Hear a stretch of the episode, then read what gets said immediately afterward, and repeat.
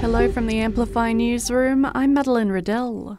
The Matildas still have one more match to play despite losing the World Cup semi final to England 3 to 1 overnight. Our Aussies face Sweden in Brisbane on Saturday night in a battle for third place.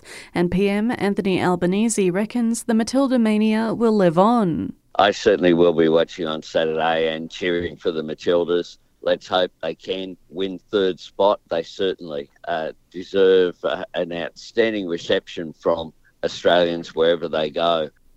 While when it comes to ratings, a whopping 11.5 million Australians tuned into last night's semi match, smashing the Cathy Freeman win at the Sydney Olympics. In reality, it was much higher as that number doesn't include pubs and live sites or the 75,000 at the stadium. In other news, climate change and the cost of living are some of the hot topics at Labor's national conference in Brisbane today. Fenner MP Andrew Leigh says supporting territory rights will also be high on the agenda. Andrew Barr's been a strong champion of territory rights, and I know that's a, a view that's being strongly ac- accepted right across the Labor Party.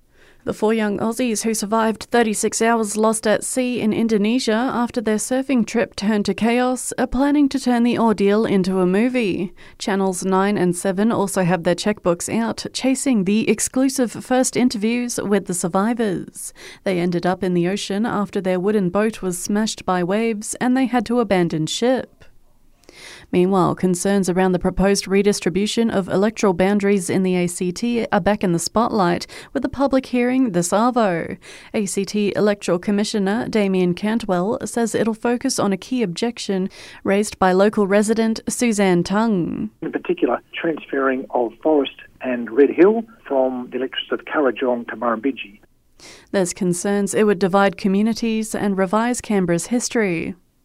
And it might sound like science fiction, but it's not. Doctors say that a pig kidney, which was transplanted into a brain dead body 32 days ago, is still working normally.